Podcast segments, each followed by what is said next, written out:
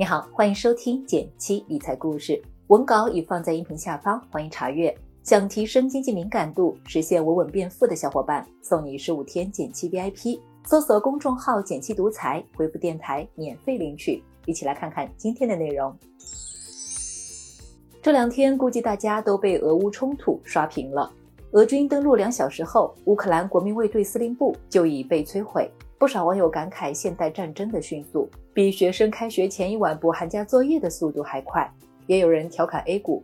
跌的仿佛在拿我的钱打乌克兰，在全球疫情当前、各类风险事件的围绕下，不禁想起了一句老话：“乱世买黄金。”那么现在囤点金首饰、金条靠不靠谱呢？想投资黄金，到底应该买啥呢？以及越是在动荡的市场中，黄金的表现真的会越优秀吗？今天来仔细聊聊。还是要提醒一下，本内容仅为科普分享，不构成任何投资建议，请务必将投资决策权牢牢把握在自己手中。这也是我们努力做好科普的价值。如果你看过民国战争片，一定会对这样的场景印象深刻。打起仗来，大家拥挤着想上火车逃离战火中的城市，钱不值钱，给多少都不让过。这时，女主角掏出一枚金戒指。检票员用牙咬一咬，才为他换取了一张逃生的火车票。这也是最初黄金在长辈心目中占据 C 位的原因。战乱时可以保命，是世界的硬通货。从投资角度看，冲突的爆发在短期内普遍会对权益市场有脉冲式冲击。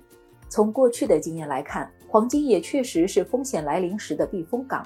二十一世纪以来，阿富汗战争、伊拉克战争、克里米亚危机等主要事件来临时，黄金回报普遍都不错，而同期全球市场大多是下跌的。不过，等到冲突爆发或局面明朗后，金价并不是必然会上涨。除了风险事件，黄金的价格还会受到实际利率水平和通货膨胀等因素影响。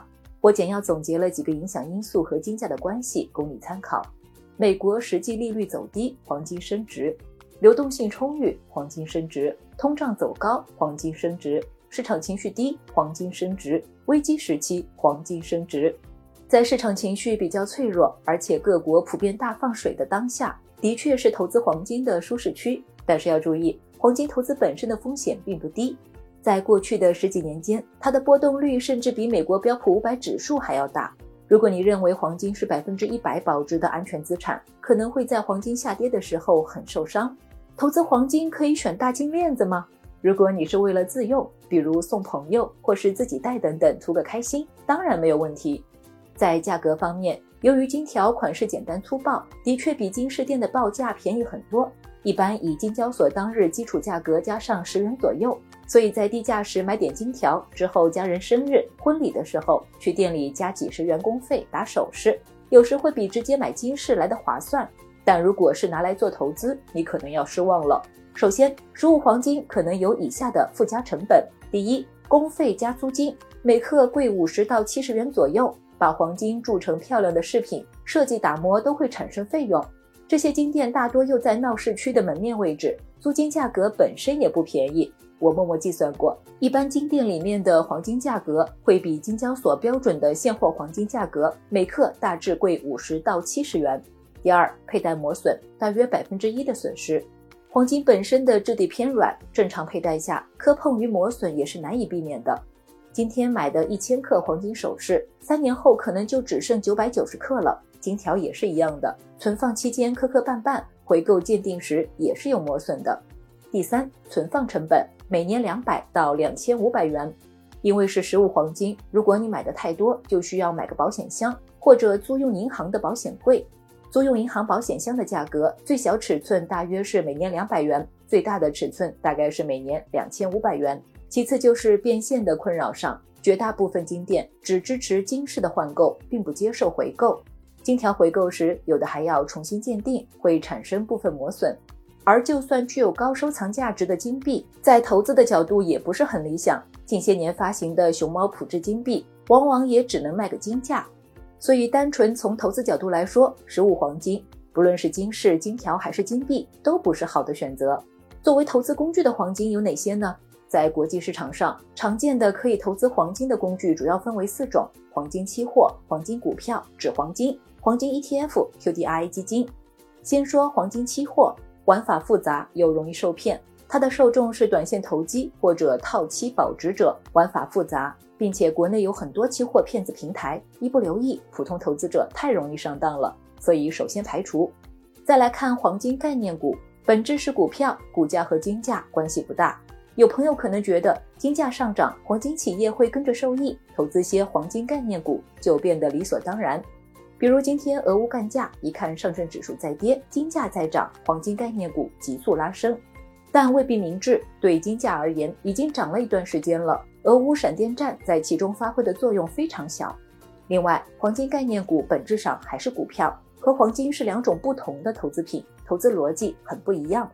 而且为了避免金价涨跌给生产经营上带来影响。一般黄金企业都会先和别人签订一个黄金期货合约，约定在一年之后以一个固定的价格出售这部分的黄金，这样黄金价格的波动就和企业无关了，可以更专注于黄金的开采本身。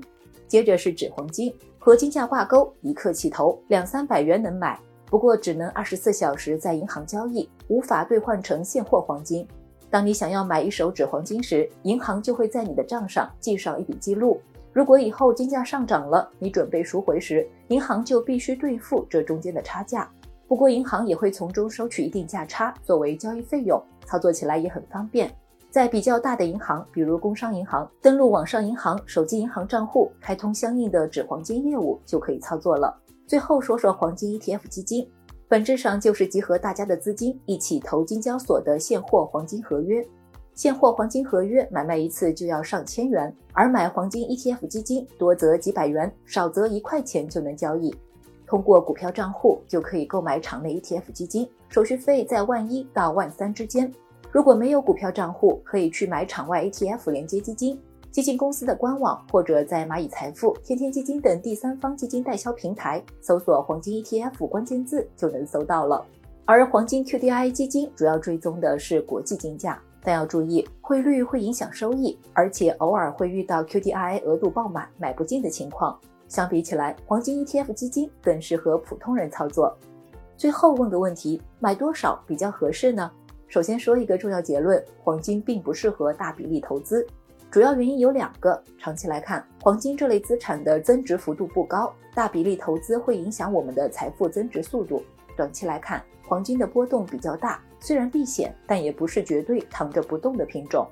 所以，如果你计划开始投资黄金，不妨制定一个投资比例的上限，比如不要超过百分之五。其次，对于我们普通投资者来说，黄金最大的价值在于资产配置，就像是不同的食物搭配好会更健康营养。股票、债券、黄金等不同的资产按不同的比例搭配在一起，会在降低你的投资风险的同时，还可能博取到更高的收益。资产配置的核心在于分散，且各类资产相关性低。比如，当股票下跌的时候，黄金很多时候并不会跟着下跌，甚至会上涨。所以，如果你在投资中适量配置一点黄金，就像给汽车加上了减震器，整体波动更低。这一点对于资产量越大的人越有意义。好了，关于黄金就和你聊到这里，欢迎在评论区和我们分享。